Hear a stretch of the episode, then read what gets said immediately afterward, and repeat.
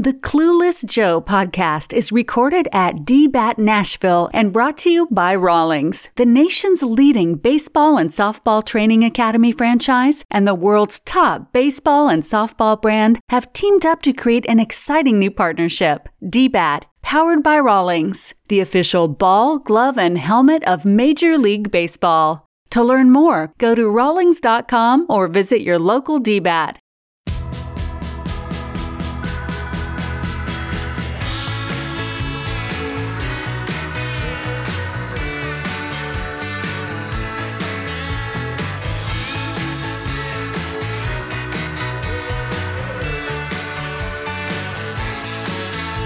Say hey, baseball fans. Welcome to the Clueless Joe podcast, powered by Rawlings, episode 3. Coming to you from DBAT Nashville, the premier baseball and softball batting cage and training academy in Middle Tennessee, developing beliefs, attitudes, and traditions, Music City style. You can follow us on social media across all platforms at DBAT Nashville. I'm your host, John Crist. I'm here with my team, former Memphis Tigers, Zach Schritenthal, Turn me up. Let's go. Oh wow! Sir, I'm ready. and former Georgetown Tiger, Ryan Gaynor. Let's do it. Coming up later in the show, we'll be joined by Trey McNickle. He's an area scout for the Atlanta Braves. But we're going to begin with free agency in Major League Baseball, specifically at the shortstop position. Trea Turner, Carlos Correa, Dansby Swanson, and Xander Bogaerts. They're all all stars at the game's one of the game's premier positions, obviously. They're all in their absolute prime athletically, as young as 28, no older than 30. Depending on what numbers are most important to you, they're all plus players, both offensively and defensively, and they're all free agents right now. So, fellas, if you were a GM, your favorite team, or any team for that matter, you need a shortstop, you got money to burn, who are you targeting? Any of them. I love If I'm an. Angels GM, Yes. 'Kay, I- anyways. I love this. Do we love always this have to topic. start with your sad sack? Angels? always, always, Yeah. always. I love this topic. As a as an infielder, these are some of my favorite guys here. And uh, I'm, I'm more excited to see where these guys end up than Aaron Judge, to be honest. Wow. I think these guys are absolute game changers. really Except for that's surprising. maybe one of them. But we'll get Good. to that. Okay. Um, That's but what no, I, thought you were I- I think. I think there's three game changers and one man. But yeah, Me- I'm, I'm anxious to hear if yours is the same as mine. Say that again. I said There's I one think meh. one of these guys is meh, and three of them are game changers. I'm curious who you think. Dansby? You're anti Dansby? Anti Dansby. I, Come on, I guys. think, I let's, think just, he's Here we had, go. let's just disclose the we go. information now. I mean, I'll start it off right now. Uh, I think he's had. Shoot, sorry. You're okay. Uh, I he's had one one good season. I think. I, I think he played a, a pretty good role in the World Series season, obviously, but.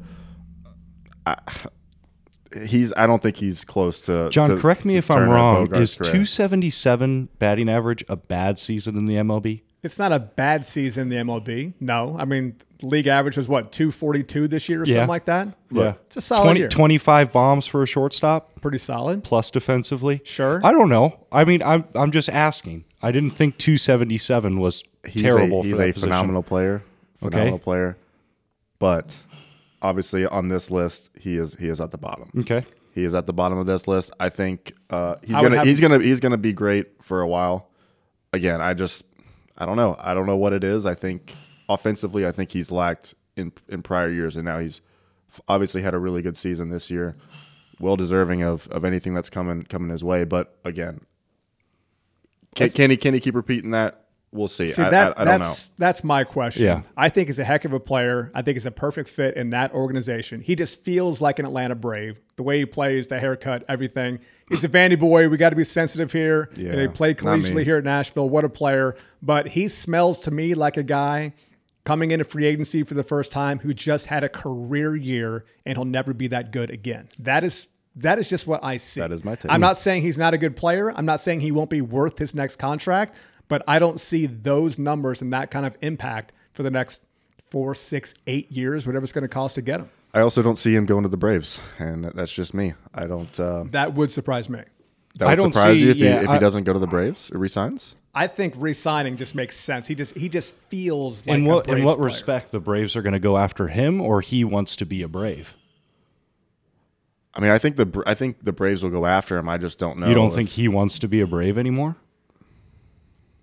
Like a World Series caliber team. if he can go to the Dodgers? I mean, I, I think All if that we talk opportunity, about- All about the Dodgers. Oh my gosh! I mean, and you're not wrong. It's I think just he so it performed gets pre- so frustrating. I mean, Trea Turner's the number one shortstop in my opinion, Absolutely. and I don't question. think. Yeah, you're not going to get any disagreement. I, on I didn't. I didn't expect any, but I think if I'm the Braves, I'm going to go after Trea Turner. drop Dansby and Dan, Dansby has done a lot for the Braves. I will say that. I think Trea I- I Turner think- fits the mold for Atlanta too. To I- be I- honest, yeah, I think he's an East Coast guy, isn't he? Uh, yes, he is. Personally, I'd love to see him in pinstripes, Late bloomer. but of course you'd like. to I see would him in love to see him in pinstripes. pinstripes. Don't think it's What going to if- happen. what if- what if this Kansas is what City I Blue? don't understand. What I don't understand is why are the Dodgers so comfortable, apparently, just letting Trea Turner go? He is a fantastic shortstop. Oh, by the way, he can play second. Oh, by the way, he can play center field earlier in his career. He's a top of the order guy. He's got speed to burn. Yeah. He, there's nothing he doesn't do well. They have more money than they know what to do with, but they seem perfectly fine just to let him walk. Are they just gonna? They think they're gonna insert Gavin Lux at shortstop and not yeah, miss a for, beat? forgive me for it doesn't not make knowing, any sense to me. Forgive me for not knowing this, but who was the shortstop when they won the World Series? Trea Turner Really? wasn't he? When the Dodgers. Let me look it up. When the Dodgers won the World Series. You guys talk amongst yourselves. Yeah, I- know the answer. up. Yeah, I feel like We we, we should definitely we should. should have known that, but um, that, that's why we're clueless Joes. But, uh, but no, I, I think with even with the Dansby, they they're they're high caliber. Oh shoot, Corey Seager, guys, that was Oh bad. he was yeah, that's That was oh, bad. yeah, tough was look. Sorry. tough look. Sorry to Yeah, listeners. he came over and played second after the trade. Okay, Yeah, so I remember. Yeah, again, Chris Taylor would- was playing second, yeah. and yeah, okay. So I, I think I think they're they're just fine without Trea Turner. Obviously, he adds tremendous, tremendous Well, maybe Uh, it's something that's happening clubhouse wise that the Dodgers don't love. Trea Turner. I don't know. Bad, But- bad not- but guy. the question has to be asked: Why aren't the Dodgers willing to pay him a ton of money, like John's asking? Maybe they're he's- wa- they're wanting to get Aaron Judge. yeah. I mean, they- they're, They're spending just that money clearing on out, Judge, I guess. clearing out as much But cap space as possible. Yeah. Because Justin Turner is also gone. Correct? They probably won't bring They bring could him bring back him back for- relatively yeah, economically if yeah. necessary. I, th- I think Dansby's a, a lot better economically, finan- and financially guy, financial guy, to to, So- to sign over Trea Turner too. So could you see Dansby going to the Dodgers and also Judge going to the Dodgers? No, No. I don't. So you're thinking they just rid of the shortstop position so they can pick up Judge and throw, like you said, a Gavin Lux, a Chris, wouldn't a say Chris Gavin- Taylor I wouldn't say into Gavin the shortstop Lux, but- Chris. Taylor is not an everyday shortstop. We all know that. no. He's a UTL guy though. Yeah, I the, think the he jack of all trades nature of him is what makes him a quality Yeah. part of your ball He's, a, he's an outfielder though. I mean, he should be a left fielder. Maybe they send Turner to the Yankees and Oh they get Isaiah kind of Falefa. Fal- Falefa. Didn't they just sign? They just signed Kiner Falefa oh, to did another they? year. I think so. Yeah, yeah, they just did.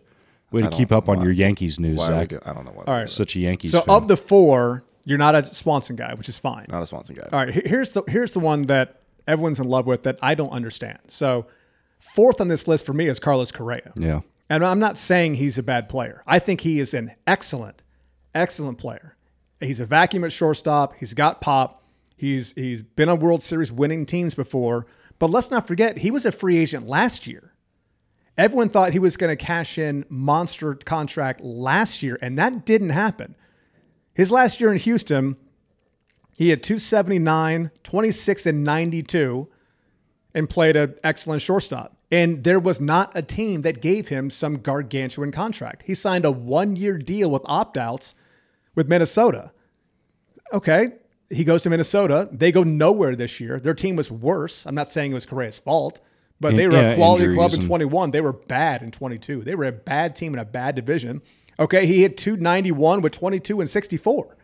Why is he all of a sudden more attractive this year than he was last I mean, he dealt with injuries last year. All the more reason. Well, that uh, yeah, Why, why would I give him seven years and three I put I. I have him at four on the list too, as far as these shortstops go. Yeah, I mean, he's.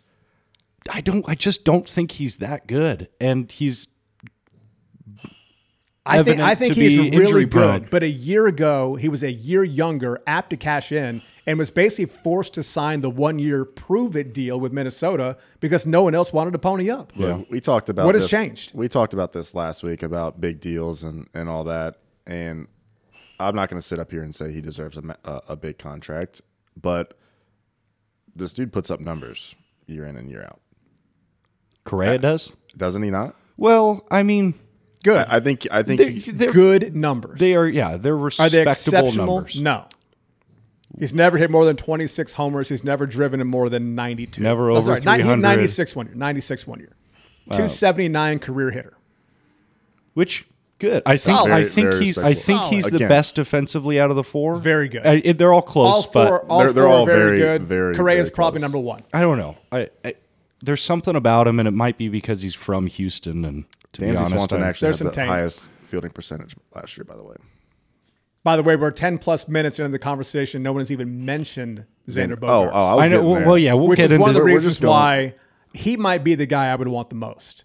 Because Really? Oldest? Yes. Oh, Because I think I can get him for three or four years at solid money as opposed to needing to commit eight years and an insane number to someone like Trea Turner. Not that Trea Turner doesn't deserve it. Not that I don't think he isn't exceptional. I love the guy. Are you going to commit eight years to Dansby Swanson? I wouldn't. But would I sign Xander Bogaerts for three, four years? I have Bogaerts at number two on my list. He is a great shortstop. He is a professional hitter. He's been in winning clubhouses before. I think he's the oldest of the bunch. He's still only 30. yeah. He's a tremendous player. And, and we haven't talked about him at all. And he's not a name that's brought up very much either, which I find strange. Yeah, well, we're, we're just going through the list, and uh, I definitely don't want to leave him out, obviously. But I mean, for sure, I'm- best. I'm a- no, I shouldn't say best, but consistent hitter for sure. I mean, 292 career, but I mean, the past five years, five, six years, he's always teetering around 300 with, correct me if I'm wrong, better power numbers than Trea Turner. Mm, not really. But we About the did same. look, we did look, I think this was a couple days ago, that he, Bogaerts has to play shortstop. He is not a guy like a Trea Turner or Dansby that I think you could sprinkle him in at like a third base or a second base because he, he no just listen he had two he had two years in Boston that they played him at third and his fielding percentage Bad. plummeted. Yeah. Yeah. I don't know. I guess Pre-Devers. I guess when I look at a shortstop, I almost see him as a utility player in the sense of you can mix him around the infield and he'd be pretty good doing this? it. Just any shortstop. When I look at a shortstop, Bogaerts when he played third for a couple of years in Boston, his fielding percentage plummeted. Yeah. But I don't think anyone's signing him to play. I don't No, think so course. either. But, he's I'm also just saying he's also hit 320 before. Correa's never hit 320. Yeah. He's hit 33 home runs. He's driven in 117. He's had some incredible offensive has. seasons.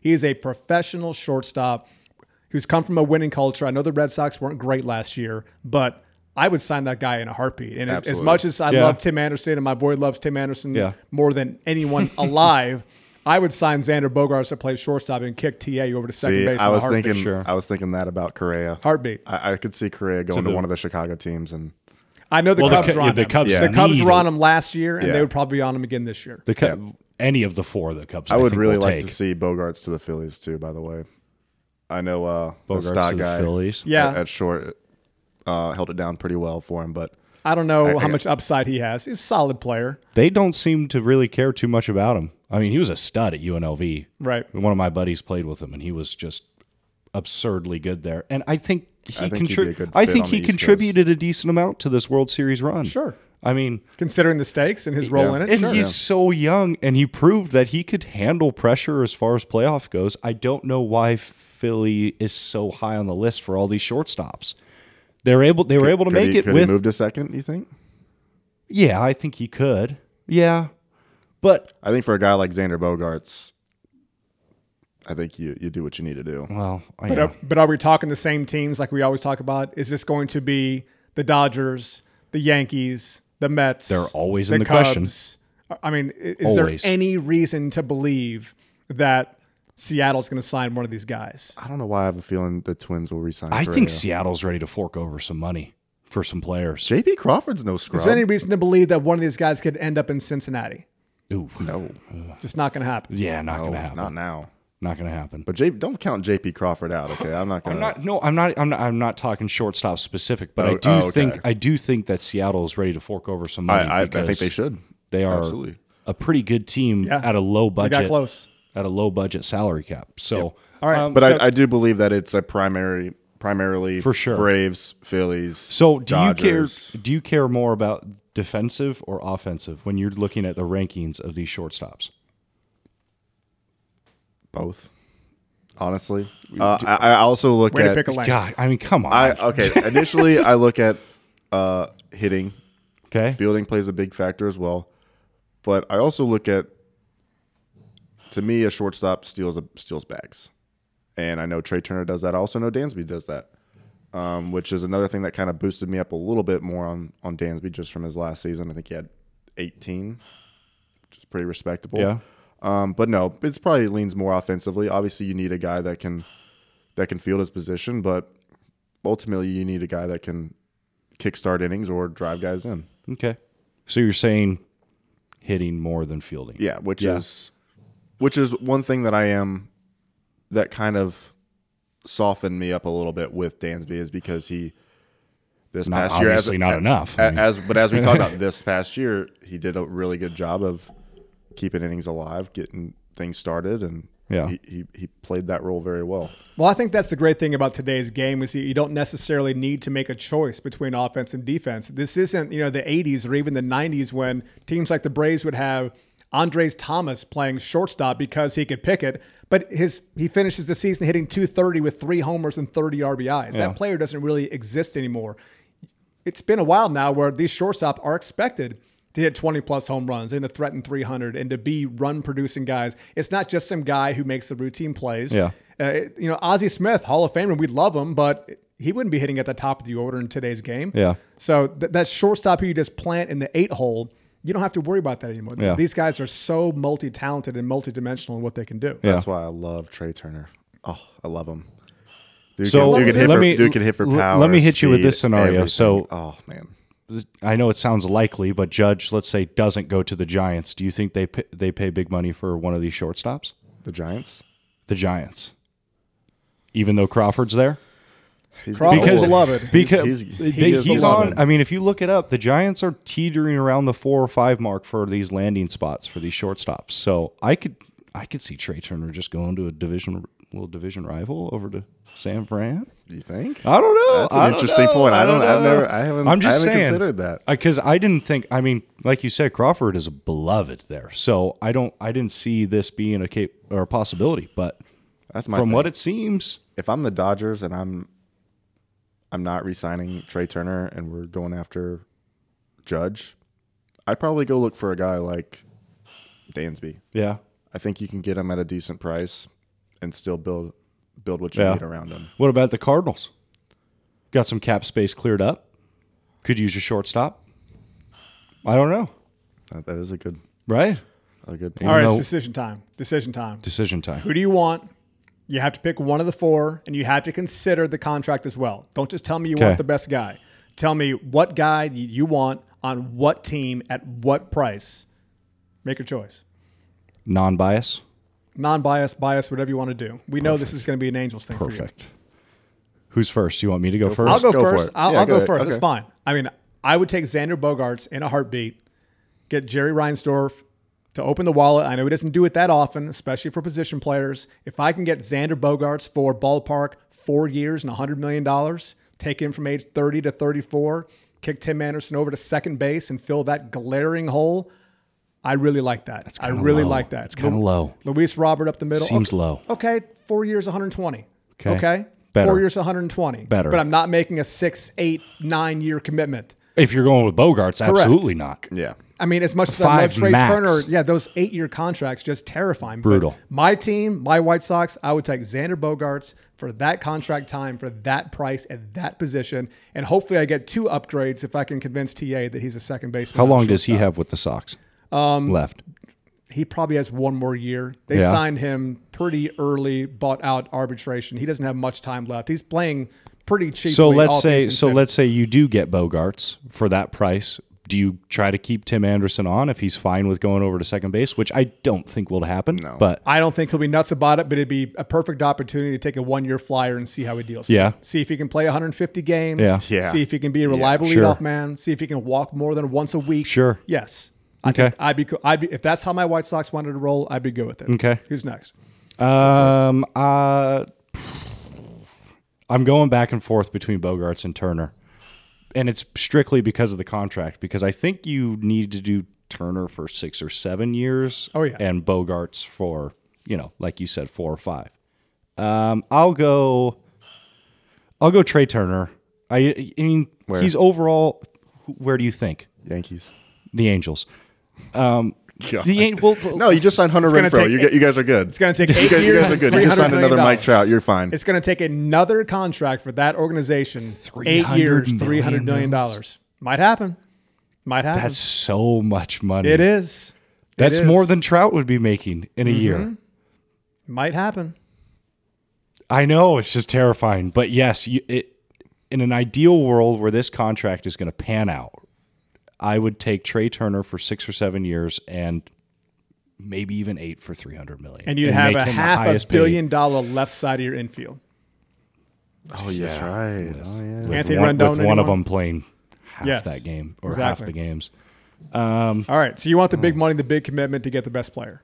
which really pains me. But yes, Okay. yes, I don't want Rengifo at playing shortstop anymore and for the Angels. As much as I would like to see Aaron Judge in pinstripes, I would love nothing more than to see Trea Turner in pinstripes. So can you just can you just tell the listeners real quick? Okay. Tell us your fandom in baseball. Just so they have a clear understanding of who you root for and why you root for them. Super quick. Give us the Reader's Yes. Digest version. Please explain Because your you talk running. about the pinstripes a lot. I'm from Kansas City. Okay? I will always ride with my Royals and my Chiefs. We're not I know. okay. Uh, the Yankees have been in my family for a while. Okay. And they win a lot. Okay. They just so happen to win a lot. Okay. I, I, I pull for the Yankees too. So when the Royals were I- really good. You're not the first person to give me uh, I- give me Again, work sorry, about I shouldn't. this. I you're just giving your explanation, and I did ask for that, but, I don't no, know. I, I it, I've grown up with this all my life. It's nothing new. There's I- only one I- question. Yankees, Royals, ALCS. Yeah. Who are you Royals. shooting for? Royals. Okay. That answers the there you go. Okay. Okay, go on. So now you've got Royals money to spend on this question. yeah. not So you're Yankees so you're so let's get away Yes. from pinstripes Th- because this you're a Royals fan. I, You're going to extend I Lopez know for one more Bobby year. Witt. He's rattled, Bobby John. Witt. He's Bobby- rattled. Bobby Witt is our shortstop in Kansas City, or third baseman, whichever. He is our. Let's he say he's a third infielder. baseman. Then talk He talk looked shortstop. good at third base this year. He looked good. Well, over that's what I'm saying. Are we doing unbiased or bias? It seems like we're kind of going biased. We're talking Have about to. If, our if I'm going teams. biased, then yes, I would love Trea Turner in in royal blue at shortstop. Okay. give him whatever he wants that we can afford. Uh, Absolutely, but realistically, yes, I would like to see Trea Turner. Uh, I'd give him the seven to eight, whatever he wants, and let Judge walk. Oh, Put I'd put put IFK put IFK on the bench. He just doesn't strike me as a Yankee. I- I, know he's I clean shaven and all, s- but I would just hate doesn't see it. seem like a Yankee. He'd earn his stripes pretty quick. I have no question he'd earn them. He'd earn them pretty quick. All right, let's go ahead and take yeah. a break. Uh, when we come back, we'll have a conversation with Atlanta Braves area scout Trey McNickle. The Clueless Joe podcast is brought to you by Tanner Tees, the best batting tees for your baseball or softball player. Made with premium, durable materials and assembled in Sarasota, Florida. Invented by Joe Tanner in 1988 and perfected over 30 years, every Tanner tee represents the very best in the business. Here at DBAT Nashville, we feature the heavy model in all of our cages and also sell them in our pro shop. It's a tough, professional quality weighted batting tee with a flexible, hand rolled rubber cone that's perfect for baseball, fast pitch, and slow pitch. This heavy duty batting tee is designed with a 10 pound, claw style base for extra stability on any hitting surface. Sturdy enough to stay upright through the occasional mishit. To learn more, go to tannertees.com or visit your local DBAT. Okay, please welcome Trey McNickle. He prepped at Land O'Lakes High School in the Tampa area. Wrapped up his collegiate career as a relief pitcher at Memphis, sporting a 2 1 record and one save in 47 appearances. Yes, he was a teammate of Zach, our beloved GM. Let's go. And he's currently an area scout in the Dallas area for the Atlanta Braves. Trey, thank you so much for joining us. Yeah, appreciate it. You did leave out that I uh, I led the SEC in ERA with one in the third innings and no runs allowed at University of South Carolina in 2014, but I'll let that slide. I guarantee you had enough innings to qualify for the lead, didn't you? no, no, I didn't. Didn't uh, you know? But it's in, it's on our it's on our stat sheet. I was at the top of the list. ERA zero. Outstanding. I'm guessing there's going to be a couple of jugs flying here, former teammates, all that good stuff. First of all, most importantly, what kind of a ball player was our boy Zach here back in the day? God. wearing that Tigers Yeah, uniform? good question. John. Right out of the gate. Uh, he was a good hitter. Uh, no power, but uh, he made a lot made a lot of contact. I mean, I think for his career, he was about a 300 hitter. Um, Two sixty. six. Played solid. Who's counting? yeah, whatever. I you don't. I feel like I feel like he had 300. It was a hard 260.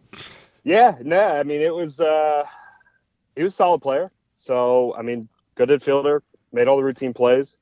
Um What do you mean by sling a what do you mean by routine, Trey? What do you mean by routine? Like routine? diving in the hole routine. No, I mean he'd catch it if you hit it at him. He might throw it away, but he'd catch it. That's that is true. Did he ever get a shot on the mound, or was that ever in conversation? Because he does get up on the bump here at the facility every now and then. You know, he's cracking a good 80, 81, throwing from several arm angles. Did you ever think about getting him out there in the bump? I never did, but I wasn't in charge of all His that. His dad wouldn't So, let me. uh, I- yeah.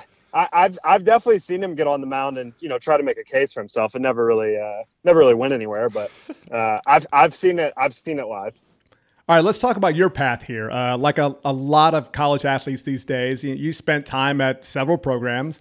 Uh, first at St. Petersburg College, pretty close to home, and then transferred to South Carolina, as you mentioned, had some success there. Ultimately transferred again, finally sticking at Memphis. So I know it's a little, you know, frank to ask the question this way, but are you happy with how the college career panned out and it got you to where you are now? Or if you could kind of go back and do it again, was there maybe an alternate path out there for you?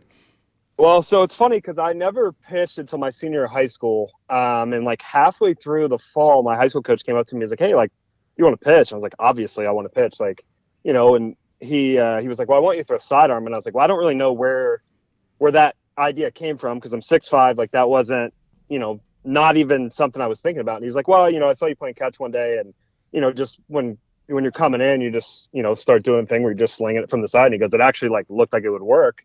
Um, so that first that my senior year of high school like i you know I, I was our closer and i didn't really know what i was doing but that's that's kind of how i ended up in junior college and then kind of took off and i got really good really fast and then uh, had a lot of success in, in junior college loved st pete um, and then was fortunate enough to get to go to university of south carolina right after they'd won the two national championships um, and had a great fall uh, made the team and got hurt early in that spring, uh, and never really was the same after that. So when you ask like if if I think my college career was a success, like it was to that point. Like the, uh, you know, I, I'm thankful for all the relationships that I had at Memphis, but you know, if you'd have told me, you know, that when I was in South Carolina, that hey, like next year you're not going to be here and you're going to be playing for your your dad, who you've never really wanted to play for, um, just because it's that was never something I wanted to do. Obviously, you know, I respect him as a coach and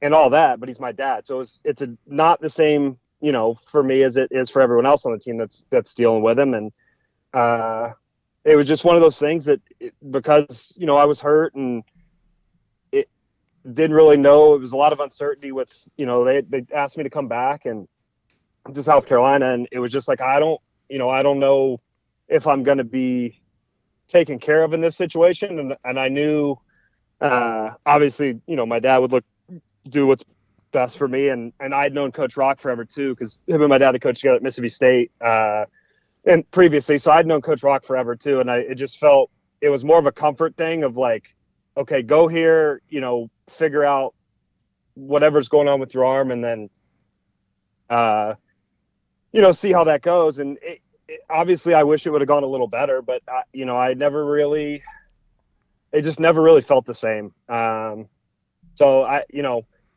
yeah, I'm I'm glad how everything's worked out now, but there was definitely times where I was at Memphis where, you know, I was not happy with how things had gone, and that was just kind of my like it was my own, you know, I was just hurt, so just dealing with that, and um, but obviously very thankful for the friends that I made from that. I mean, I talk to Zach almost every day, and you know, there's a few other guys that are like that that I play with at Memphis that I'll talk to for the rest of my life. So you know, it's you know, you take the good with the bad. Obviously, the athletic thing didn't work out exactly how I want, but um, you know, once I started working for the Braves, like it's it's kind of worked itself out in the end, but not exactly in the way like you know you envision growing up when you're playing.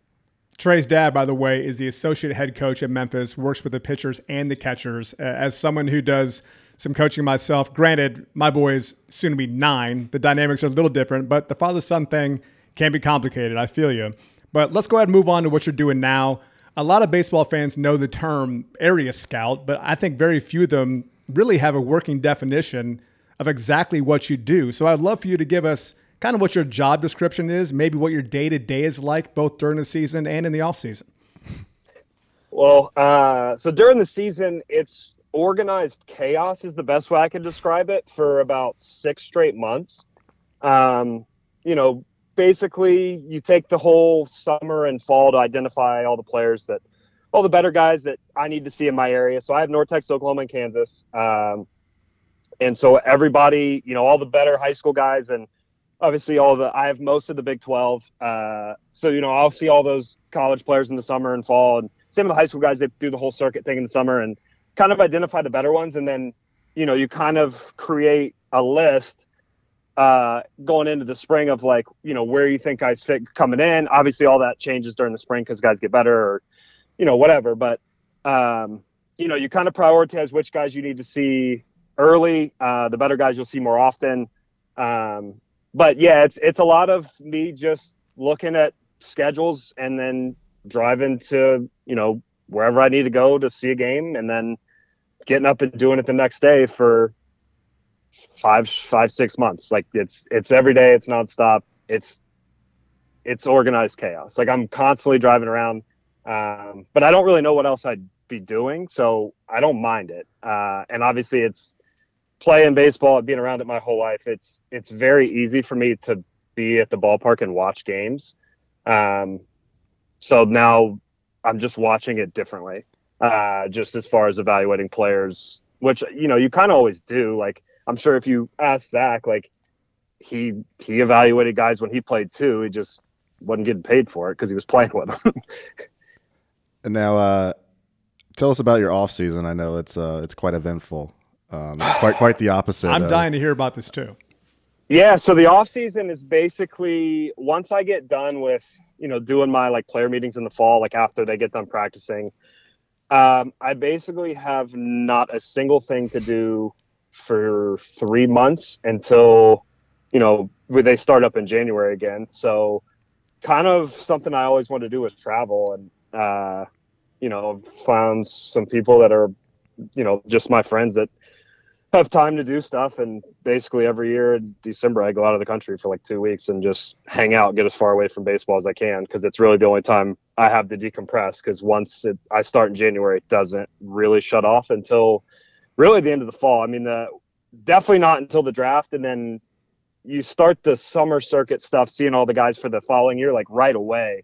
So that's like more laid back but you still haven't really you still can't really shut it off. Like you're always always constantly you know, thinking about your evaluations and just stuff like that. So really, this is December and like mid, up until middle of January.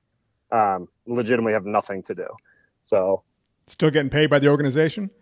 Yeah, yeah, it's full time job. So okay. If uh, yeah, Love it's it. the it's. I mean, I could I could do something else if I wanted to. It's just I I'm just I like to travel, so those, that's that's what frequent, I do. Those frequent flyer miles come in handy, huh? Yeah, yeah, for sure. Uh, a lot of the uh, a lot of the hotel points get used also, so that's uh, that is a benefit of doing this job. Team team pays for me me to travel around, and then uh, you know they don't really know it, but they kind of end up paying for me to travel around when I'm not working for them too, because I use all the points. Well, they do now. all yeah. right, let's get let's get into the nuts and bolts of the profession here. So for the most part, GMs these days, not a lot of them are former players. They're all not all of them, but there's a lot of Ivy League guys who are obsessed with analytics, and that seems to be the future of the game.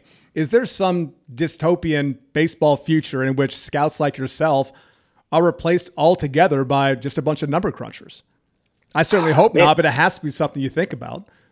Yeah, uh, I mean, that's kind of an organization old, you know, decision. I think. Like, I don't, you know, there's been, there's definitely teams that have less scouts than others, and I've only worked for one GM, uh, Alex Anthopoulos, and he started off in scouting, um, so he understands the importance of of what we do and and values us. And I mean, he's a super smart guy too. That definitely, you know, uses analytics to help make his decisions too. But he he values us, and so like I don't. He's not. I as it would shock me if he did away with, you know, scouts because I, I know he values what we do. Um, he, every time we go to Atlanta to, to, meet, he always sits in there. He gives good feedback. Um, he asks a lot of questions. He's you know very curious about the draft process. He loves it. Uh, so he, I mean, it's awesome dealing with him uh, in those type situations because I know he values what we're doing and he's not, you know, just asking me qu- questions because he's in the room. Like he he actually does care and you know I like that because I don't know if everyone's like that. I can't I don't you know I can't speak for all the other organizations because I haven't worked for them. But uh, yeah, like I I don't think scouts will go away just because you can't you can't scout the whole country from an office. It would be hard. Um, you still need people to be out and go to games and give opinions. I mean, you don't have to use them. You just, you know, because there's people that have that get paid to make way more important decisions than I do, and that's totally fine. Um, but I'm going to give my opinion, and you know, if they like it, great. If not, it is what it is. It's nothing I can do about it. But I, yeah, I don't, I don't think scouts are going anywhere.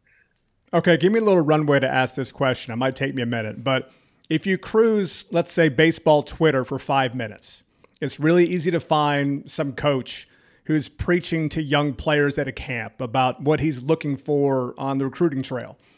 He says things like uh, they need to take warm ups seriously and they need to hustle down the line on routine ground balls. They want to see how they interact with teammates, how they interact with umpires. And that all sounds great, uh, especially if the background music hits. But how much of that stuff truly matters if a kid runs a 6.660? Uh, how much of it really matters if he's averaging triple digit exit velocity or throws 95 miles an hour? If you see a kid that has just bad body languages and he you know, barks at an umpire, but the kid can flat out roast a baseball, has there been a situation where you've crossed his name off the list because you just didn't like what you see um, outside of the measurables? So I've actually done that. Um, there was a kid in my area last year that literally the last line of my report says, you know, I said where this guy should fit based off his talent. And I said I would rather someone else take this guy. I do not think he would be a good part of our organization.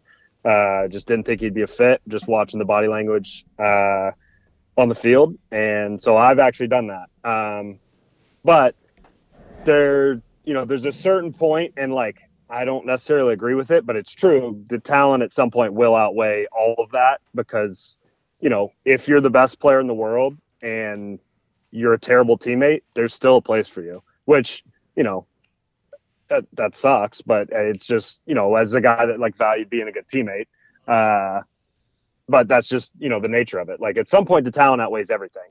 Um, but there's definitely ways to stand out if you're not the most talented guy. And obviously, if the most talented guy is the best teammate, it makes it really easy to scout him.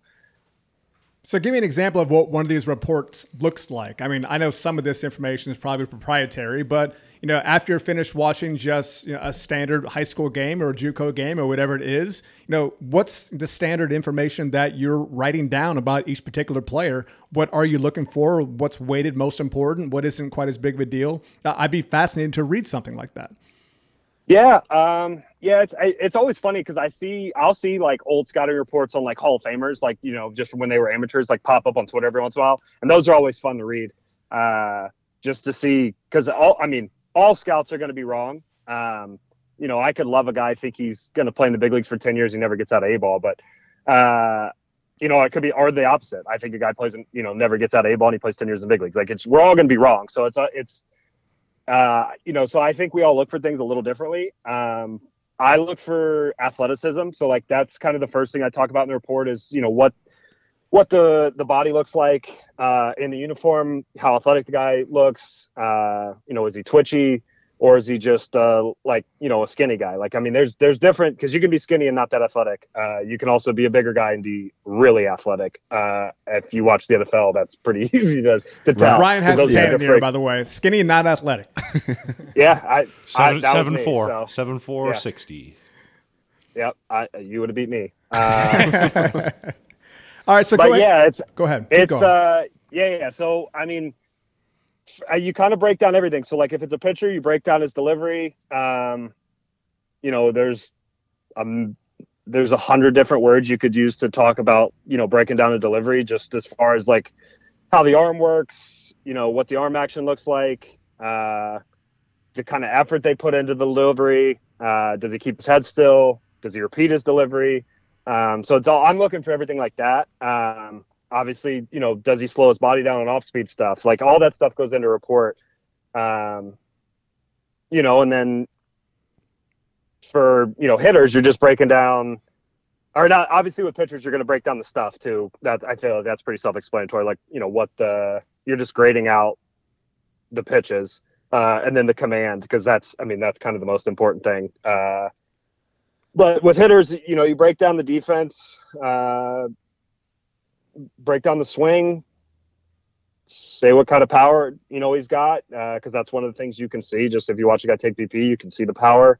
Um, you know, you, I'm looking at how many times a guy makes hard contact. See, especially in BP, if you watch you watch big leaguers take BP, they don't miss hit a lot of balls. So the better players in college are, you know, they're not quite that good, but they, for the most part, square everything up. And so, like when I'm watching BP, I'm just I'm looking for hard contact. Um, feel for the zone. Does he chase? Does he not chase? Um, obviously, you know, running speed. I always have a stopwatch, you know, in my hand. So timing guys home the first. Uh, arm strength, accuracy. I mean, it, it's pretty standard stuff that colleges are looking for too. I mean, it's coaches look for the same thing. We're just looking for different type players. Like I I don't know, like if outside of about 20 Division One schools, like I'm looking at a different player than, uh, you know, like the kid that played at Trevecca that was on the first episode that plays for the Bananas. Like chances are, if I had gone to Trevecca, like that guy doesn't stand out for me. Uh, and that's not a you know offense to him, but like how many guys from Trevecca are in the big leagues? Like that's just kind of how it is. And like, um, that's not a knock on them. I know they went to the World Series two years ago for Division Two, and it's uh but yeah, I mean, we, it's I'm looking for the best of the best players, and you know, it's it's hard. I mean, it's a, it's hard to get to the big leagues. Uh, you know, I've, I, I mean, I'm sure I could ask Zach the same question as I would. I'd have the same answer. Like when we, you know, when we were in college, like you didn't, you know, you still thought you'd play in the big leagues. Like you just thought it would happen. You didn't really know how, but like that was kind of always the dream, and you know, it's it's hard. So yeah, absolutely, absolutely. It's very hard. I have a, a pitcher specific question. Uh, you were a pitcher primarily, at least, you know, when you got to senior year of high school and then college. But I played high school baseball in the early 90s. You know, it was a, a long time ago. In Jacksonville area, not too far from where you grew up. You know, I played at a big public school. We faced very good competition. There might have been one kid in the entire zip code that could touch 90 miles an hour with a fastball. And now it seems like every high school in America has a kid who can throw 90 plus.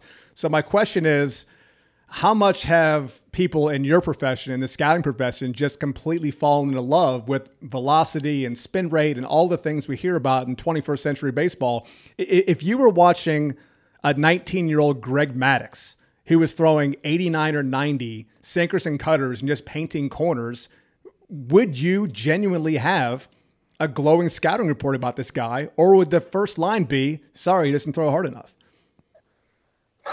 Um, you know, so the there was a guy in my area last year. With, the Guardians took him in the comp round, but he was kind of 88 to 90 with touch 92. He had really good command, and no one could hit his fastball. Just throw it by guys at 89, 90. You know, he. I think I think the best bullet I saw was 95, but that was you know once a game type of deal. He would just sit in there at 88 to 92 um, with really good command. Uh, could spin his breaking ball feel for a changeup, and no one hit him. So, and I've also seen guys throw 100 to the backstop five times in a row and not written a report because it's just like, I, there's nothing I can do with this. It doesn't matter. The guy throws hard. Yeah, but for some reason, their parents still love that and think that's a good outing. Look, I get it. I mean, the whole the whole world's falling in love with velocity, uh, and it's obviously guys are throwing harder now, and that's great. But you still you still have to command the baseball. So if I saw Greg Maddux, a guy that I mean, arguably had 80 command, uh, yes, I would have probably a great scouting report on. But that's easy Yeah. to say because I know what Greg Maddux's career turned into. Uh, Aaron Nola was another guy that didn't throw super hard in college, but again, it was four pitches, could really pitch, dominated the SEC. Um, so you know, if a guy's say a guy's pitching at Vandy and he's right-handed, 88 to 92, and dominates the whole year and wins, you know, SEC Pitcher of the Year, I would say that guy goes pretty good in the draft because he's dominating in the best conference in college baseball. Okay, So so, go ahead. Oh no, go ahead. I was just, you know, gonna say that they could also have five guys throwing 100 that throw two innings and nobody knows who they are because they Of don't throw strikes. Like Yeah. it's that's Yeah.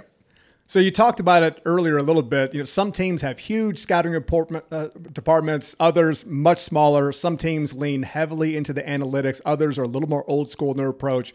But you know, we're in Nashville. You're from Florida. Obviously, there's a huge swath of the Southeast that just grew up Braves fans and love that organization on TV every day. So I'm curious if there's anything specific about the Braves scouting report, the Braves scouting system, uh, the people up on high telling you specifically what they're looking for that might be different from, say, the Astros or the Mariners or the Rangers. We want all the tea. Yeah, so this is going to be an answer that you're not going to expect, but the thing that we talk about the most is makeup. Um, it's that we harp on that the most because they've, I mean, it's happened. You know, they created this during the '90s when the team was so good, but the the Braves culture is so strong that it's we're looking for guys that aren't going to like rock the boat and you know come in and be a cancer in the clubhouse essentially. Um, so makeup is I get talked to about makeup basically every time I talk to somebody one, one of my higher ups. Like, um, you know, if if I do my pre-draft meetings and I start talking about kids, ev- on every single player, I get asked what the makeup is. Every player, um, not and it's not all. We don't even sometimes we don't even talk about the tools. Uh, you know, we don't. I mean, I, I'd mention them, but it doesn't. All like the, sometimes the questions to me will just be about makeup and just you know not about what his ability on the field is. Because that's uh, i mean that's just you get a bunch of good people together that like each other and they're fun to be around like those teams usually win. Um, obviously the phillies were like that. That looked i mean this year that that team looked like they were so fun to be around uh, in the playoffs and just the energy that they were creating i you know, I, I that's why that team went to the World Series because they all liked each other. They all wanted to play together um, because it was a bunch of good dudes that, you know, got hot at the right time and went that far. But I, makeup is makeup's what I get talked to about the most. Yeah, there seems to be a Braves way to do things, and you could see that tangibly in an Austin Riley and a Dansby Swanson and on down the line. Uh, last real serious question for you here, Trey. Um, there are tons of opportunities to play this game after high school, whether it's D1 or D2 or D3 and NAIA ball and JUCO ball, and for a select few, you know, a chance to be drafted and go straight into the minor leagues. But what would you say is the best advice you can give to a young player who's got some ability, who's got some talent, who has a future, but he's just sort of unsure where his path is going to take him? If if you're good enough, we'll find you. I mean, that's legitimately like you know that's like a very cliche thing to say, but that's true. Like I mean, it's it's happened. It's legitimately happened to me before, and and I'd heard this before as a player and be like, yeah, right, this never happens. But like, I've legitimately gone to see a kid uh, that like I knew about and went to scout, and there was a guy on the other team that I'd never heard of, and was like, who is this guy? Like, that's the guy I'm interested in. So, um, you know, I, I think there's a lot of luck involved with it, but I mean, you know, just uh, as cliche it is, like if you work hard and you know put give your best effort every day like and obviously you have to have some natural ability but it's you know there's there's opportunities for everybody to get found i mean it's not it's it's not one of these deals where you, You, know have to where you have to go to a showcase and and, Yeah, and no, do all I- this stuff. So I mean, I never did any of that stuff, and Right. I, you know, it was a little. I mean, my dad being a college coach, like, it was a little different for me. Um, but it, you know, I never played in any of those perfect game showcases as a kid or any of that. Like, and then, and never pitched until I was a senior in high school, and I pitched in the SEC. Like, it just. I, there's a lot of luck involved, but you know, I like I worked really hard at it. I wanted to be good, and and you know, was good in front of the right people and it just it can happen like i i don't know like it's there's not really there's not one way to do things uh but yeah i mean it's if you're good enough like there people will find you like that's that's a real thing Okay, let's play nine innings. We do this little game with all of our guests, rapid fire, same nine questions, nine very different answers. Number one, first inning. Your favorite team as a kid? The pittsburgh pirates Interesting choice. Interesting choice. Uh, Favorite player as a kid? uh brett tomko who not everyone's probably heard of but he played for my dad at florida southern in the 90s uh, was national player of the year in 1995 when they won the national championship and then pitched in the big leagues for 13 years but Yeah. i've known him since i was i've known him since i was three uh, and yeah he that- so that was always my guy but it was always funny because when i was a kid and would talk about him everyone's like who like Yeah, like, that's, a deep that's cut. my guy Yeah. That's definitely Yes. a deep cut there. Uh, favorite baseball movie? Very important question. uh little big league Let's go. Yeah, I see. sir. I guess that Got runs it. into the Memphis program Yes, very sir. deeply. Best sound at the ballpark? it's always the fans, uh, especially now that I'm scouting. Like, it's it's always more fun to be at a game when there's uh, you know a good atmosphere. Um, most fun game I ever ever scouted was this national championship this past year. I got to go to Omaha and see Ole Miss play Oklahoma because Oklahoma was one of my teams, and uh, just the way like the way that that crowd made me feel, I was like, man, this is it. Like got me going a little bit. Like I'm, you know, I don't really get like I don't really get like the juices flowing too much at games anymore because I do it every day. But like that atmosphere was was really cool. Yeah, um, so it's That's- all, yeah, always that's awesome. I've been to Omaha a couple of times. It's it's I don't care if you got a dog in the hunt or not. It's a, a, a fantastic environment. Everybody should go. Uh, fifth inning, best smell at the ballpark. Uh, I mean, I feel like the easy answer is food, but they don't have like the Auntie Anne's stands like they do in the mall because that would be the best. that's the best smell in the mall. Uh, no, it's. I mean, it's. It's got to be the food, even though I don't eat a lot of ballpark food because that would just get old. But it's still the food. It still smells good. Okay. The the sixth inning question is usually your your walk up song, but hey, let's just say you're a pitcher primarily. You're coming out of the bullpen. You're closing down a ball game.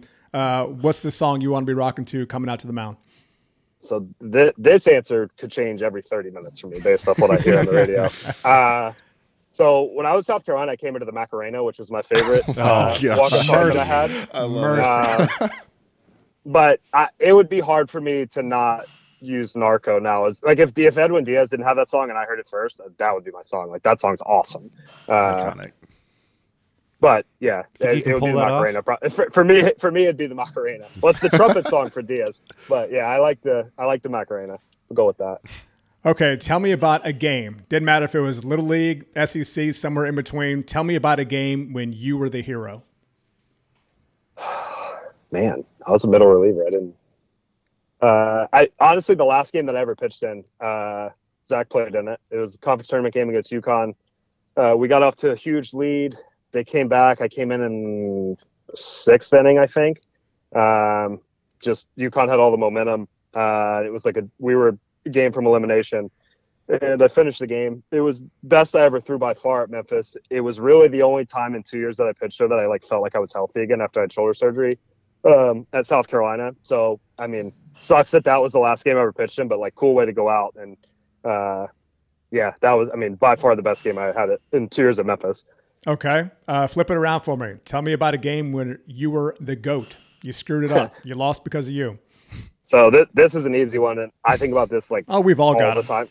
yeah. So it was uh, senior senior high school in the playoffs. Uh, I'd thrown like two innings already, up three runs in the seventh inning, and didn't get an out, and got walked off, and had to get on the bus with some of my teammates that I knew would never put on a baseball uniform again. That was tough. Um, yeah, Good tough. man. So That's a yeah, heavy hitter.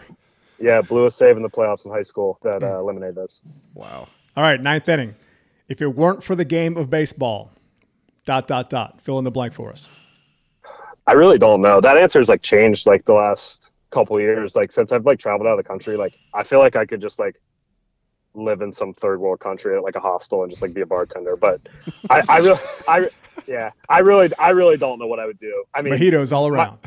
yeah, my, I mean, my dad's been, my, yeah, my dad's been a college coach my whole life. So, I mean, I literally grew up in a locker room.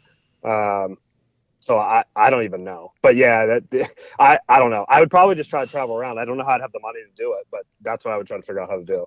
well, I think your boy Zach has a bonus question here. We're gonna go extra innings, uh, a tenth extra inning question here. He's so excited to ask you this So question. excited. All right. So we kind of touched on this uh, earlier in the show. Uh, I have a pretty good idea on on what the answer is, but for my colleagues and our amazing listeners, just kind of describe us the feeling you get. You're running out to the mound. You're repping the blue and gray. Um, you, you toe the rubber, and just tell us that feeling of knowing you have an absolute vacuum manning the hot corner. Oh my gosh. Just walk us through. Well, walk walk us I through did that. not think that's I can, where that I was can, going. I can literally feel our listenership trailing off. Trey, answers you see fit, please. Yeah, I mean, I, I you know I know if a ball gets hit over there, it's going to get caught. I don't know where it's going to go when he throws it. Hey. I, uh, I had a similar affliction. Man. yeah, no, I, it was. Uh, no, but yeah, just in general, your, your time at Memphis. I mean, I mean, I, I know you, you. I know you had injuries and everything, but uh, that. Uh, Yeah, it you know it was a little like honestly it was a little frustrating just because it's not. It just it was so much different, like just the culture and uh, the the winning culture at South Carolina had with the two national championships was like unbelievable. I mean, legitimately, the first team meeting and coming from junior college, the head coach looked everyone right in the eye and said, "Our expectation win the national championship, and anything else is like kind of a failure." Yeah, And that was that every- was peak time to be a Gamecock, no question. everybody in the room believed it and you could feel it. Um, you know, at, at Memphis, if Omaha got brought up, I feel like it was just like one of those things that um, no one really took seriously. It was just like, oh, that would be cool, but not. Um, Agreed. So Agreed. I, I, I, the the one thing I will say is that the new coach Kerrick Jackson is a big time culture guy, and I'm a huge fan of his. Um, and I think he has a real opportunity to like get that get the program heading in the right direction. Um, so I'm really excited to Yeah. see what he can do. yeah, because really obviously, obviously being an alumni of Memphis, I, I do want them to do well. Um, you know, even though my dad's not there anymore, and uh, you know, I still want the program to do well because I did put on the uniform and would love for them to be successful. So I, I'm I'm pulling for Kerrick as hard as I can. Absolutely. Watch out for the Tigers. Yep. Sounds like. Trey, this is really insightful. I know I learned a heck of a lot. I bet our listeners did too. Thank you so much for joining the show. Okay. Yeah, appreciate it. Yep. Thank you, man. Hey. Thanks, Trey. The Clueless Joe podcast is brought to you by Pro9 Sports, committed to providing high quality, precision baseball and softball products to help players perform their best on the field. A family owned and operated business since 2001, offering a wide range of products including game and practice balls, protective gear, team and player bags, umpire equipment, and much more. Here at the Nashville location, we use private label DBAT baseballs and softballs produced by Pro9 in our pitching machines and lesson buckets. These balls are durable, long lasting, and made with quality materials to replicate your game experience. Pro9 equipment is made to precise specifications and designed to provide a better way to play. To learn more, go to pro9.com or visit your local DBAT. Okay, it's time again for three up, three down. I asked three questions. My boys don't know what's coming. They have to answer off the cuff. Question number one brag about yourselves a little bit. Ooh. Tell me the story of the longest home run you ever hit. Oh, gosh. I think we just talked about this the other day. How much time do you have? Because I've only hit two. I've only hit two in my life. you want to start it off then? yeah, I'll start it off. I got. I got Is it the first to. one or the second one? Uh, yeah, I got plenty to choose from here. Um, longest one, I don't honestly, I don't know. I would probably have to say the one I hit at Cincinnati. Wind blowing out. No, actually, I'll go with the first one because that's the most special. Um, hit it off a um, guy that went in the draft that year, so I was pretty happy. Cool, man. Carson Very. Cross, I Give, give us names. Carson Cross, I think, Okay. if I if I remember. Cool. First one I ever hit in my life, sophomore year of college. First of two, and uh, we got to. It was in. It was at UConn. Uh, we flew in Thursday night. It was. It was cold. It was. It was still pretty cold up there. Mm-hmm. But Friday, I don't think I packed sleeves. Uh, g- going up Nice. Good job. So Friday, I'm in short sleeves. It's sleeting during BP perfect. freezing, so cold. And uh, I was hitting two hole, and obviously I, I hit balls out in, in BP. Not that day, obviously, but um, yeah, he, he was a pretty pretty hard thrower. He supplied all the power. He supplied all Yeah. the power, absolutely 100. percent I will never take credit for that. But no, I You just got. I, you just I, got a ra- I, I ran into one. I will say that I ran into one, and uh, What was the pitch? Where did it it go? was Yeah. it was it was probably fastball middle in, which uh, And you think it carried about how far? it was probably true right field. I would think. Um, God, I don't even know. Maybe three sixty five, three three seven, uh, three sixty five. I don't. I don't know. We didn't have TrackMan back then, but uh, no, uh, no, that was. I and it's funny because I kind of knew it off the bat. I I really didn't go hard out of the box. I kind of knew it, which was funny because I've never hit one before. But uh, yeah, that was. That was probably my that was probably my longest home run. The the field at Cincinnati was I think a little bit shorter. They have about a twenty five foot foot high fence all the way around. So Porch. Probably, yeah. um, I mean, yeah. pinstripes. I almost put one on top of the uh, the basketball court or the basketball f- arena, like our buddy Ian Happ. in BP. Very nice. No, Ian Happ put Oh, got two it. on top of the on top of the basketball. arena. Ryan, you got a longer list to choose from, I believe. I do have a longer list to choose from. Sorry, Zach. Um, but like I, I think I said, we were talking about this earlier. I had a lot of wall scrapers. I was just, you know, I was a still line, count? I was a line drive guy, and you know, if one got a little extra launch angle, then it would go out. Um, there was one, one at Georgetown that I absolutely knew. I, w- I and I pretty much walked out of the box and then started jogging. Um, three two, three two slider. Love sliders. Um, thought he could get me out on it. Saw it, hit it really far. Forgot you had a slider speed bat. Good one, John. Look at my average. I hit plenty of fastballs. How far? It pr- it was probably ex- just north of 400, probably. Wow. Oh, you crushed it. That's a big fly. Crushed On it. Oh, an off speed pitch, dude. Good. Crushed it. Yeah, I mean, it was one of those ones that ju- your eyes just light up. It looks like a beach ball coming in and hit it really far, and it was cool. Very nice. We lost the game.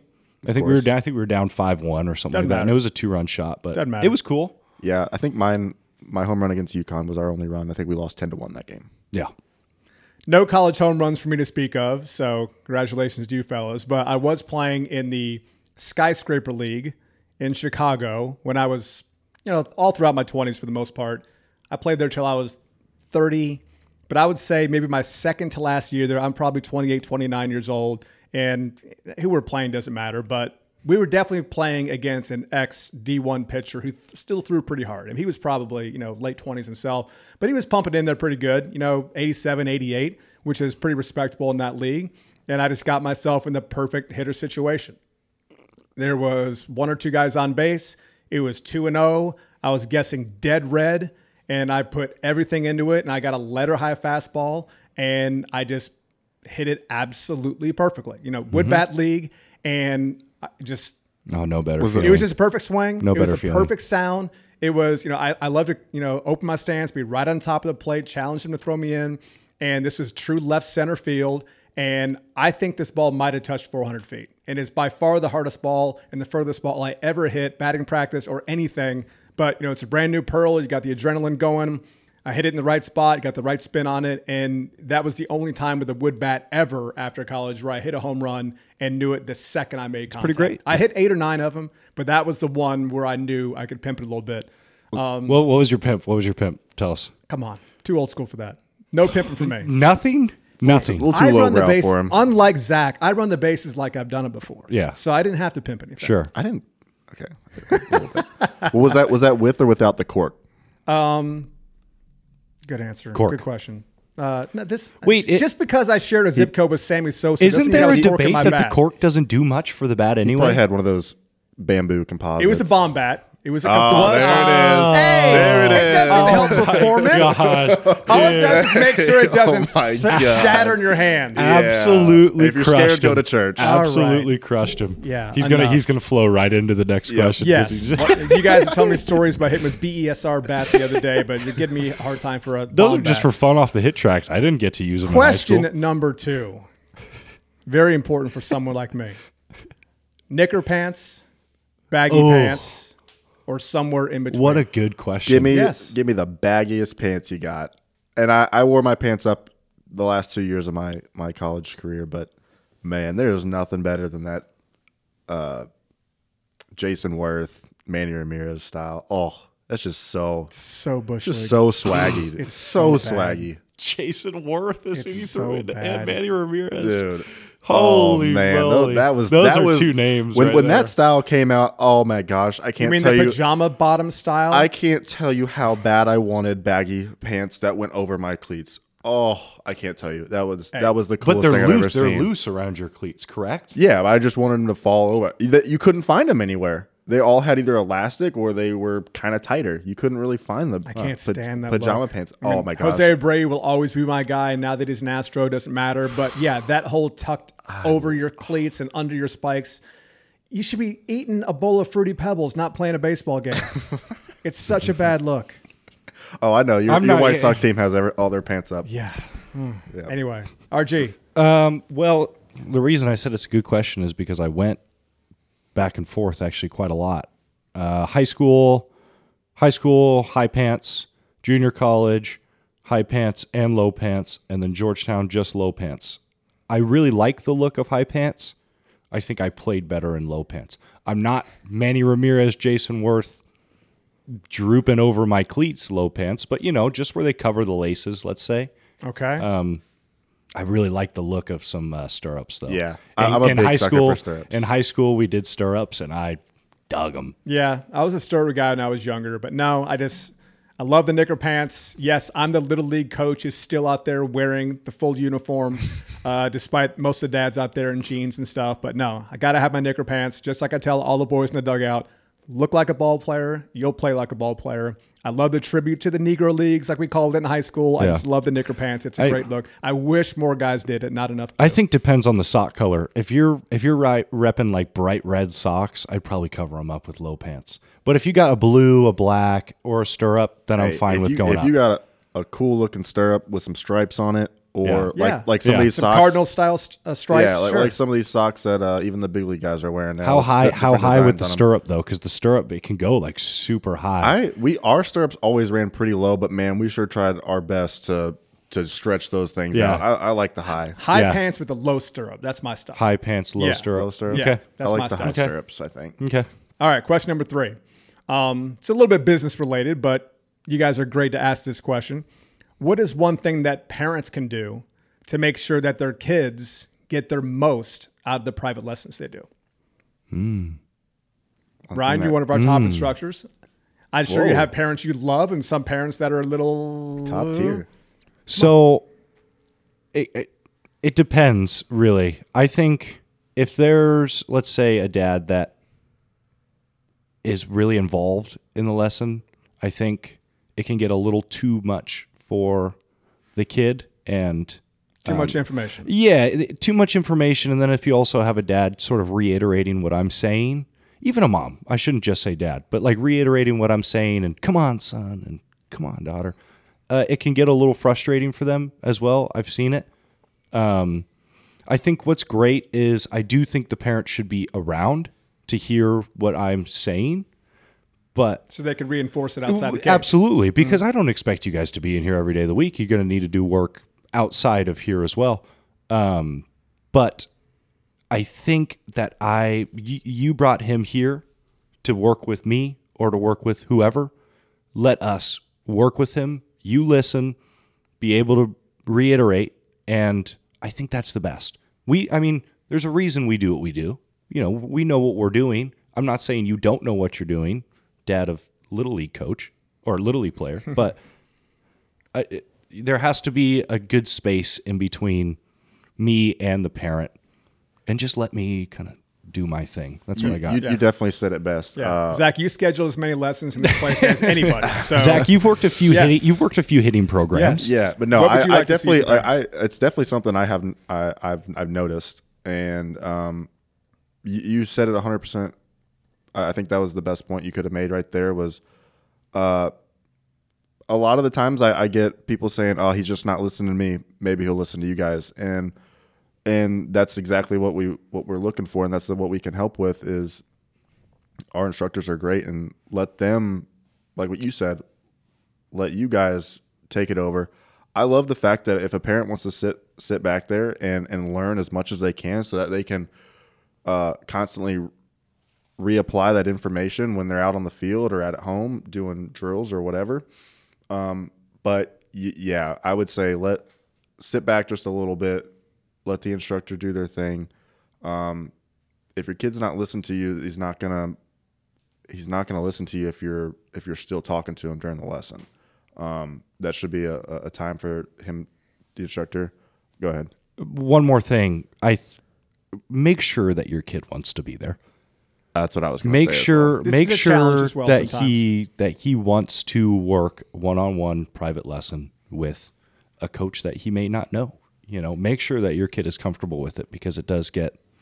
There are some times where it's like you can just tell he does not want to I- be I will- here, and parents are kind of forcing him into it. I will say as something else as far as the parents go, um, it is nice to have them there because not all the not all the time. Like if a kid Sure. doesn't really want to be there, they're- Sure. they may not they may not be listening. They may not be acting right.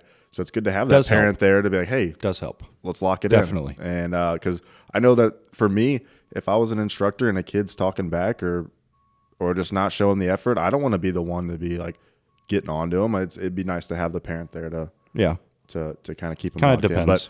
But um, yeah, just overall, just I I love the parents that are that will do whatever they need to do to because that that's how I was raised. My parents gave me those opportunities. So yeah, Yeah. if if your kid wants to play, yeah, give them give them the yeah. opportunity. Make sure make sure the passion's there. But My, yeah, my answer is a little different. I would just urge the parents that learning to play baseball is no different from learning to play the piano.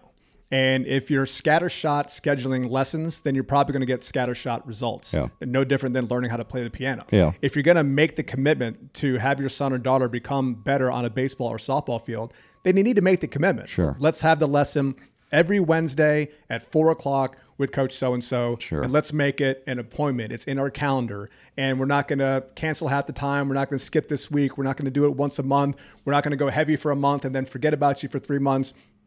If you want to get the most bang for your buck, if you want your child to have the most chance at success, you got to give them the opportunity to learn and then learn again and then learn again and have some repetition and have some repeatability because there's lessons that are learned literally and figuratively from one session to the next and give the instructor an opportunity to teach A and then build A plus B the next week and then go into C the week after that. Well, and I think what's so great is it's it's not always mechanical stuff that you're working on either. You know, you're building a relationship and teaching him sort of, you know, life lessons. And really part of our job is life coach in a sense of the mechanics are great, the ability is great, but building confidence passion, in these young all kids that is jazz. so Yep. important. confidence is Yeah. one Yeah. of the No, biggest that's a great could, point, You could and do. I wish- I love I- that yeah. point. That's if a- they're confident that they're making success or having success here in the cage, they can bring that to the Yep. field. And again, the the regular build interaction, that consistency. building Sure. that consistency, it's going to work here and it's going to work out Yep, there. for sure.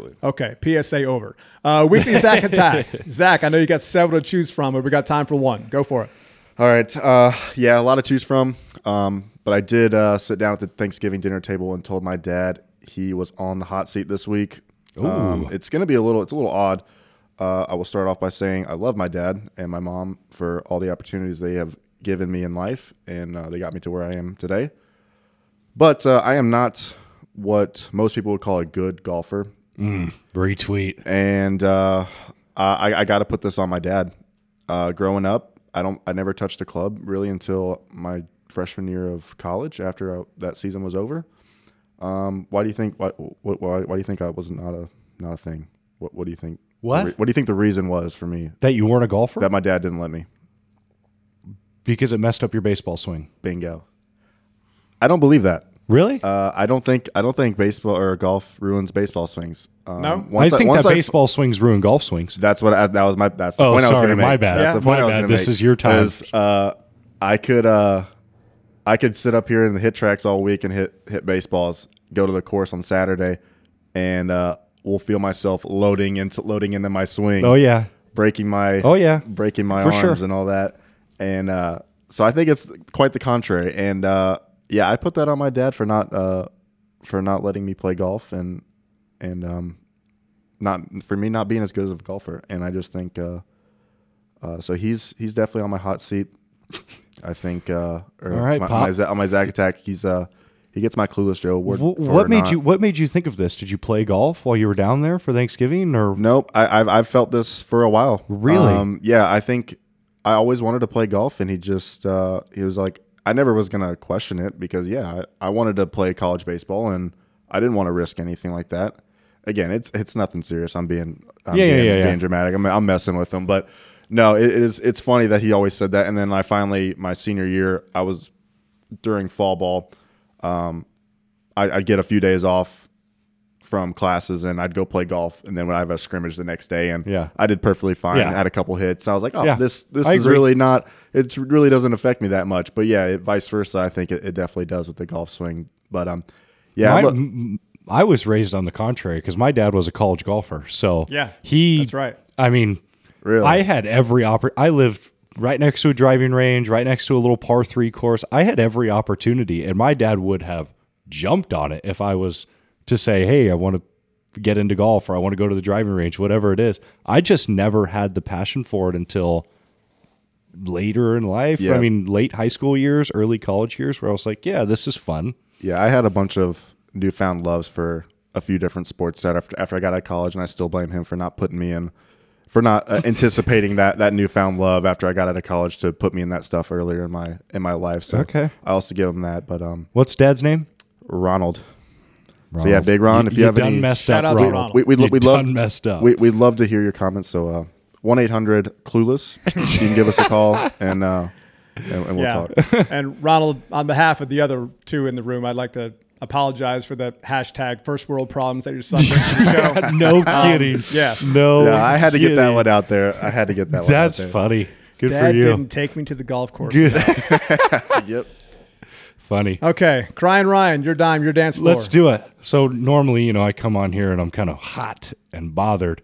I'm going with a happy crying Ryan. I'm Oh, crying. yeah. By all happy, means. Love it. Happy, Happy tears. tears. Happy tears. And that is for the US of A and the soccer team. Let's go. go. Got through the group stages.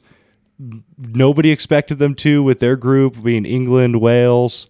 I mean, they got through the group stages and I'm just stoked to see to see them play in the playoff bracket and beat the Dutch and then go on and move forth. I don't know. I I really I watched the game yes on Tuesday and I was so filled with joy after they won.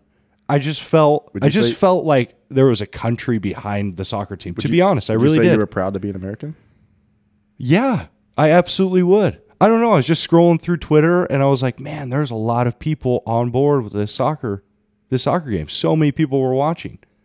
Yeah, I mean- you don't make it for a while. You And it, obviously, soccer is not very profound in the U.S., but it was cool. You know, I played soccer in high, throughout high school, so like I have a love for soccer, and it was cool to see like everybody on board for this for this team. That's I mean, a- John John is shaking his head at me over there, so I'm curious to hear his I'm comments. just fighting back the yawns. That's all. oh, Oh, my wow. gosh! I Come was on, I was openly rooting for the U.S. to lose just so we can move on with this. seriously? Yes, said that get back to baseball season. Yes, baseball. That's not going to Hot- postpone baseball season any longer I than would it already rather is. talk hot stove than soccer. this this Yes. really got me excited for the World Baseball Classic too. and how Sure. stacked our I team think is, it's, but- uh, and I'm not even talking strictly from a soccer perspective. It was just cool to see so many people tuned in to a sporting event that the U.S. is representing.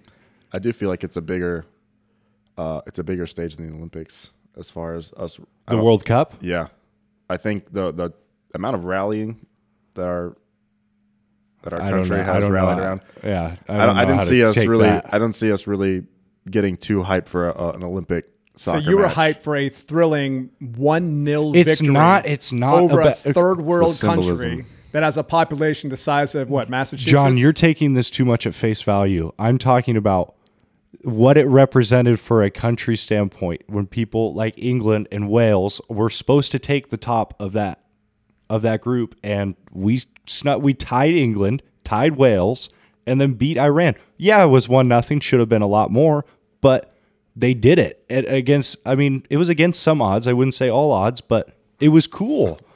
It was cool, okay? It was very cool. I was hyped. I was watching it here. I, I was very much into it, and uh, yeah, I'm excited for them to, to see them. USA. You, I mean, we'll see how it goes against. I against. know you're Yeah, proud to be an American, where at least you know you're free. Just like, you know, another 180 or so sovereign nations around the world, but that doesn't make for as good of a song. What's going on here? Hey, I'm with you. I'm with you. What USA. is going on here? Do you like your country? I do. Okay. I just, just Well, we don't know. We're the- not gonna get- whole- the we're a little too whole tongue-in-cheek. The whole, you know, pretend patriotism thing. I mean, come on now.